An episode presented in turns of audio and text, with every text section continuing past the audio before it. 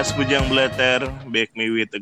Ah, udah bahasa Inggris Pokoknya kembali lagi ke series terpapar COVID-19 Kali ini memasuki bagian kedua yaitu proses rujukan dan bla bla blanya hingga kami sampai ke Wisma Atlet.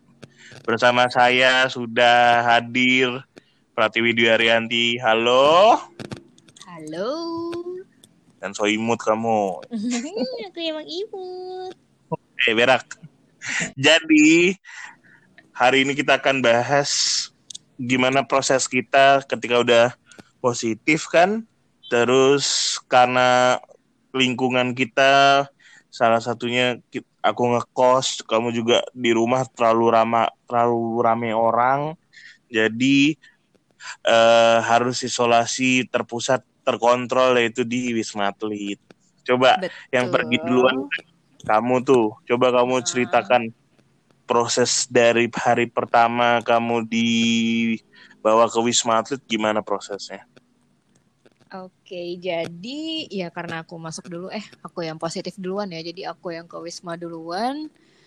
Itu kan kebetulan aku swabnya di klinik sih ya, bukan di puskesmas. Jadi di klinik, tapi orang kliniknya menyarankan untuk lapor ke puskesmas kalau mau isolasi ke Wisma.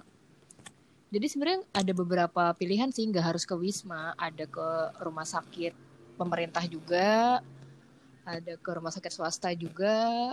Tapi pada saat itu klinik aku menyarankan untuk ke Wisma aja gitu. Dibilangin gimana-gimana di Wisma kayaknya ya emang lebih baik di Wisma sih ya dibanding di rumah sakit gitu kan.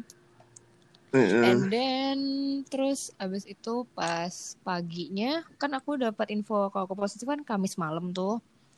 Nah Jumat Iya. paginya langsung diurus sama mama sama adik aku. Mereka ambil hasil positif hasil labnya aku terus habis itu langsung dibawa ke puskesmas kelurahan pertamanya. Situ bilang ke mamaku bilang kalau anak saya positif bla bla bla bla.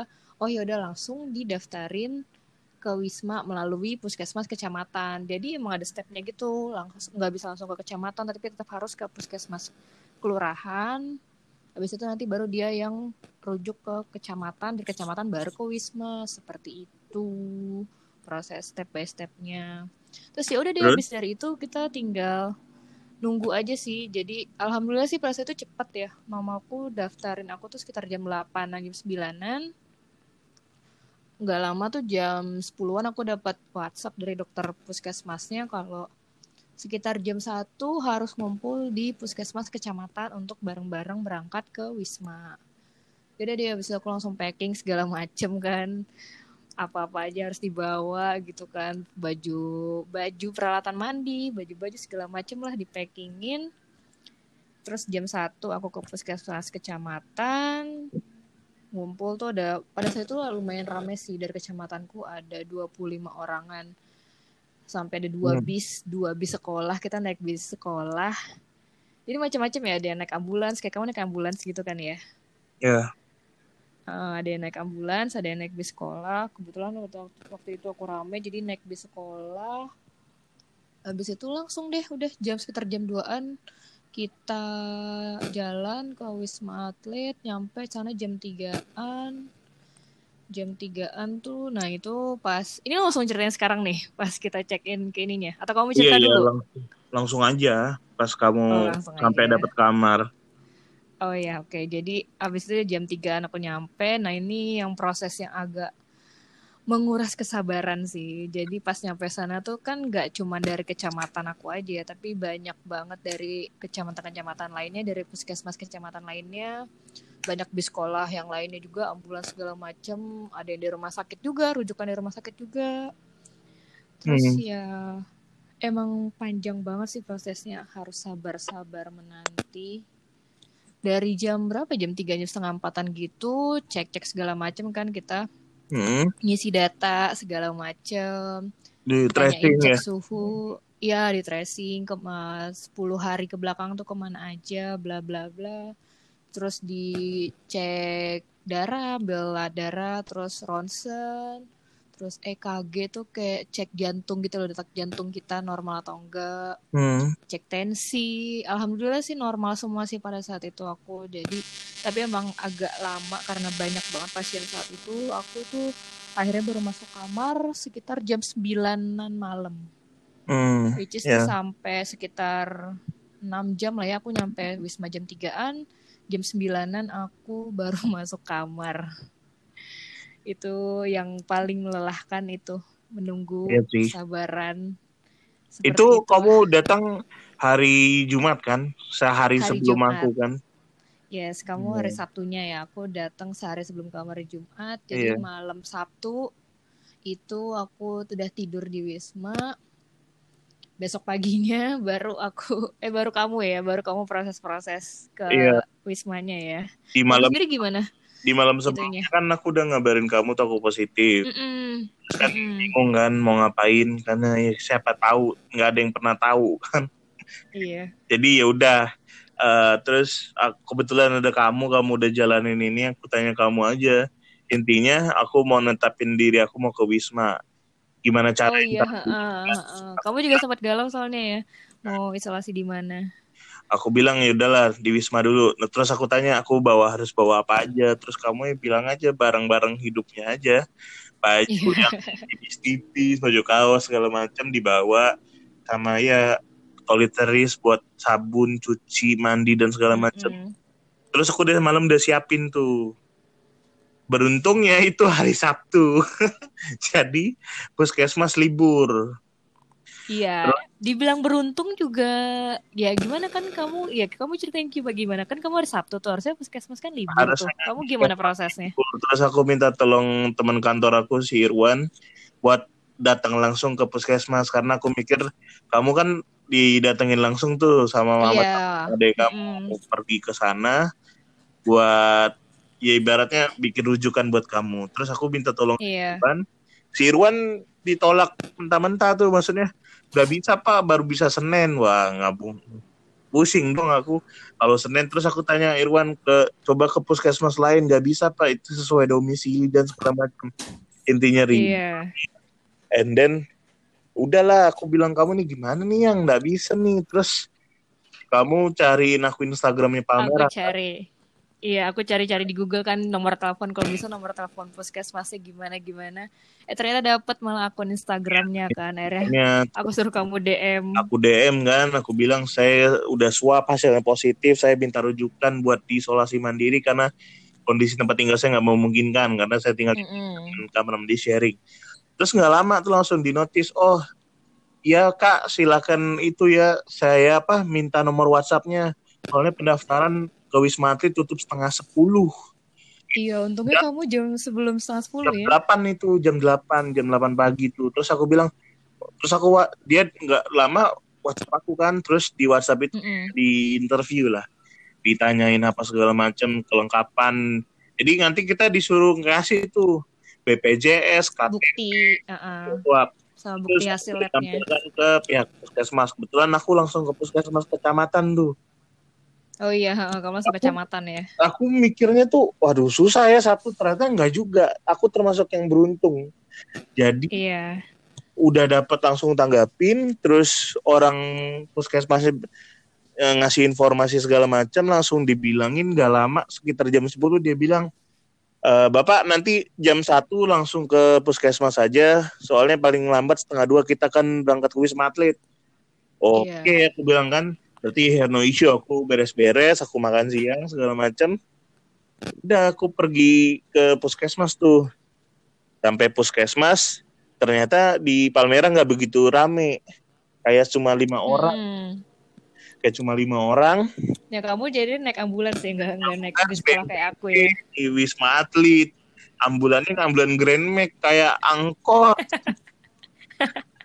Kamu- Kaki kamu kelipet ya. aku kaki tinggi aku kan 180 di situ ada lima orang kaki aku lipet-lipet di ambulan sampai Wisma Atlet itu kayak perjalanan aku kan share location ke kamu karena di ambulans Iya. nggak bisa ngelihat keluar kan jadi itu Uh-uh. kiri kanan depan belakang semua ketutup kan jadi aku nggak bisa lihat situasi lewat jalan mana lewat jalan mana ya aku inisiatif share location buat ngelihat lewat jalan mana dan itu kayaknya ada perhelatan besar di Petamburan tuh. Iya. harusnya Pas tuh banget perhelatan lewat besar itu itu ya. tinggal mentok ke lurusin aja kan lewat Omang segala macam akhirnya ya nggak bisa lewat situ muter-muter muter sampai di Wisma Atlet jam berapa ya nih lupa Sama deh kayak sekitar abis jam jam empatan gitu lah ya. jam kurang tigaan, gitu. jam tigaan sampai di sana. Terus aku bilang kamu kamu turun lah, bawain aku minum, aku haus, aku bilang. Terus aku di dalam ambulan. Langsung aku sambut kan dengan air minum dan snack-snack. Dan dia dengan gembiranya dalam hati aku, anjir orang ini pusing tuh dia tawa-tawa. Ah, hari tunggu pembalasan kan. Udah tuh, terus disuruh ngisi beberapa kelengkapan legal buat administrasi.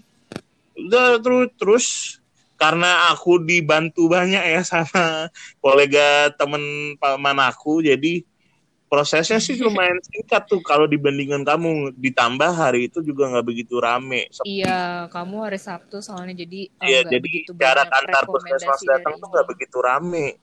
Jadi aku Mm-mm. pertama masuk ke ruang eh pertama di di tes eh, ditanya, di interview segala macam, di foto-foto aku sampai sana nggak tahu dia buat apa. Terus dia pokoknya semua pada minta izin minta foto aja.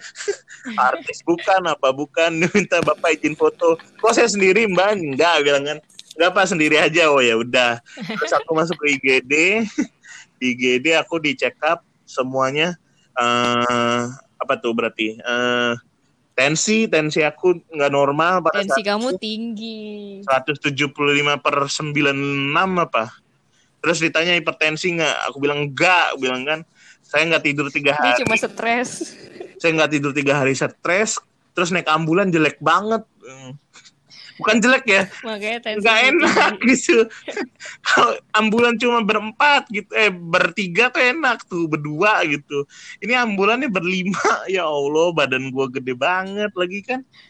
Ya udah saya setuju itu. Terus dibilang enggak kok saya nggak hipertensi saya nggak ada keluhan ini. Ini cuman memang wajar saya stres nggak tidur tiga hari nunggu hasil segala macam. Terus eh, ambil darah buat dicek lab darah ambil darah kan karena badan aku tebal seperti gatot kaca ya agak susah memang nyari itu.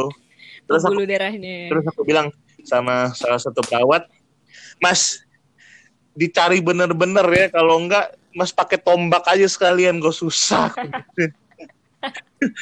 Terus ya mas masnya ketawa-tawa doang gitu kan perawatnya ketawa-tawa manggil temennya buat megangin aku. Terus temennya bilang bapak jangan lihat bilang kan ya saya mau lihat. Terus akhirnya darahnya ngucur lumayan udah selesai ambil darah. Habis ambil darah aku ronsen ronsen buat ngecek paru-paru. Nggak tahu apa yang terjadi selesai cek ronsen. Terus EKG selesai EKG tibalah masa penungguan. Kayak selesai jam 5 tuh nunggu nunggu nunggu nunggu jam 7 baru dapat kamar. Dan aku langsung sama aku lapar kan dan Mm-mm. tidak dapat makanan dong itu. Jadi untung ada makanan dari kamu. Ya udah sih proses ke wisma atlet sih gitu doang sih. Maksudnya nggak tahu ya sekarang dengan seiring lambat laun waktu pertumbuhan kasus yang makin Iya, banyak ini masih sama atau enggak. Ini bersama pengalaman kita kurang lebih sebulanan yang lalu lah ya, awal November lah ya. November. Intinya sekarang nggak tahu gimana. proses proses awalnya tetap sama teman-teman. Cuman memang durasinya mungkin ya. ya nggak tahu tuh durasinya. Pokoknya prosesnya tetap sama. Eh, paling hierarki paling bawah teman-teman harus ngubungin puskesmas. Mau isolasi mandiri kek mau isolasi ke wisma atlet kek mau ke mana pun. Intinya puskesmas karena puskesmas yang punya data inventarisir semua ya Iya. di distrik itu maksudnya jadi ya gitu. Tergantung juga kalau misalnya ah, kalian ada gejala, bukan gejala apa, sorry penyakit bawaan gitu, Iya. biasanya nggak di nggak dirujuk ke wisma karena di wisma itu benar-benar buat orang yang dengan gejala ringan dan tanpa penyakit bawaan. ya Kalau yang penyakit ada penyakit bawaan biasanya dirujuk ke rumah sakit yang lebih proper gitu loh, Iya. yang lebih ada apa ibaratnya high mental high ini apa pokoknya inilah diperhatikan lah apa sih namanya? Iya, soalnya kan di wisma itu kan emang kita semua sendiri-sendiri ya. Kita hidup karena di iya sendiri sendiri gitu ngelakuin semua sendiri sendiri ya, itu daerah operasi militer tapi disiplinnya disiplinnya dari kita sendiri sebagai pasien harus taat lah. Iya. Nah kalau orang-orang yang dengan komplikasi dengan itu nanti akan di assessment tuh sama si puskesmas. Makanya perang puskesmas tuh sebenarnya penting sih. Aku beruntung ya di daerah Palmera tuh puskesmasnya bagus gitu. Kamu juga di Duren Sawit kan bagus. Iya, termasuk salah satu puskesmas yang gede dan emang bagus sih, tanggap gitu kan. Cepat gitu, gercep. Gak begitu. Kan soalnya banyak tuh contoh-contoh, kita nggak usah sebut lah puskesmas yang lain tuh. Tapi ada dari sekian banyak yang bagus juga ada yang busuk juga maksudnya secara koordinasi komunikasinya kurang baik. Ya, namanya juga hidupnya maklum-makluman lah ada yang baik ada yang jelek ya gimana. Cuma sebisa mungkin sih ketika hasil swabnya positif yang nggak perlu khawatir nggak perlu panik sebisa mungkin uh, ya hubungin puskesmas lah atau gimana caranya di RT di RW bisa koordinasi terutama buat teman-teman yang ini kan yang ngontrak atau yang ngekos pilihannya yaitu buat isolasi di wisma atlet yang terpusat terkendali itu lebih baik betul nggak? Iya jadi pokoknya intinya kalau misalnya kalian udah positif udah dapat positif dari puskesmas atau dari rumah sakit gitu hasilnya harus tetap lapor ke puskesmas atau minimal ke satgas di sekitar rumah ya. Di biasanya di sekitar rumah tuh di RT RW pasti ada satgas COVID-nya kan. Bisa yeah. lapor ke situ dulu, nanti bisa satgasnya laporin ke puskesmas atau kalau mau lapor langsung juga bisa salah satu keluarga kalian yang lapor gitu. Nanti pasti bakal langsung ditanggepin kok di cepat tanggap kok puskesmas puskesmas saat ini tuh. Ya yeah, iya. Yeah. Sekarang. Hmm, apa lagi ya? Intinya proses intinya rujukan jangan, kan jangan seperti panik itu lah, kan panik. Ya, iya. pokoknya tenang aja karena gerasa gerusu nggak nyelesain masalah juga sih anyway iya uh, terus terus eh apalagi ya uh, ini ini misalnya nih uh, mau isolasi mandiri itu kan ada beberapa tuh yang bisa kemungkinan isolasi mandiri tuh puskesmas hmm, iya. juga bisa nyediain itu kalau kalian lapor puskesmas akan provide obat atau logistik semacamnya lah mirip-mirip di wisma atlet sih. Cuma ya, ya jadi biasanya tuh yang uh, yang isolasi mandiri di rumah itu yang OTG sih. Jadi kayak misalnya yeah. nih kayak aku aku kemarin udah positif nih terus kan aku tinggal sama keluarga aku kan. Jadi misalnya salah satu keluarga aku udah positif juga tapi emang tanpa gejala kan jatuhnya OTG nah itu jadi mereka biasanya di rumah. Nggak nggak nggak harus wajib ke wisma karena kan OTG nggak ada gejala Tapi tetap dipantau sama orang puskesnya juga, tetap dikasih yeah. vitamin juga. Nanti 10 hari kemudian juga tetap di swab lagi kayak gitu sih. Ya, cuman peraturan ini kan seiring waktu berubah tuh. Waktu itu khususnya di DKI kan Pak Anies bilang semuanya harus terpusat terkendali di Wisma Atlet. Jadi mau hmm. dia OTG, mau ODG, mau gimana pun ya tetap masuk wisma atlet. Cuma nggak tahu sih, teman-teman tetap harus update aja dengan peraturan. Nanti menyambut tahun baru, kemungkinan kasus akan melonjak lagi sih rasa-rasanya ya. Iya. Kompensasi dari perbuatan tahun kalu, tahun baru dan libur Natal ini, kemungkinan kasusnya akan bertambah. Proses rujukan mungkin akan sedikit akan lebih rumit dari proses biasanya. Agak bukan rumit sih, tapi lebih agak memakan waktu yang lebih lama ya, mungkin kan. Iya, ya, harus sabar harus lah. Harus lebih banyak-banyak sabar. Ini kan konsekuensi dari perbuatan juga ya. Ada yang ini gara-gara yes. Iya. perbuatan, gara-gara yang mal ibadah juga banyak.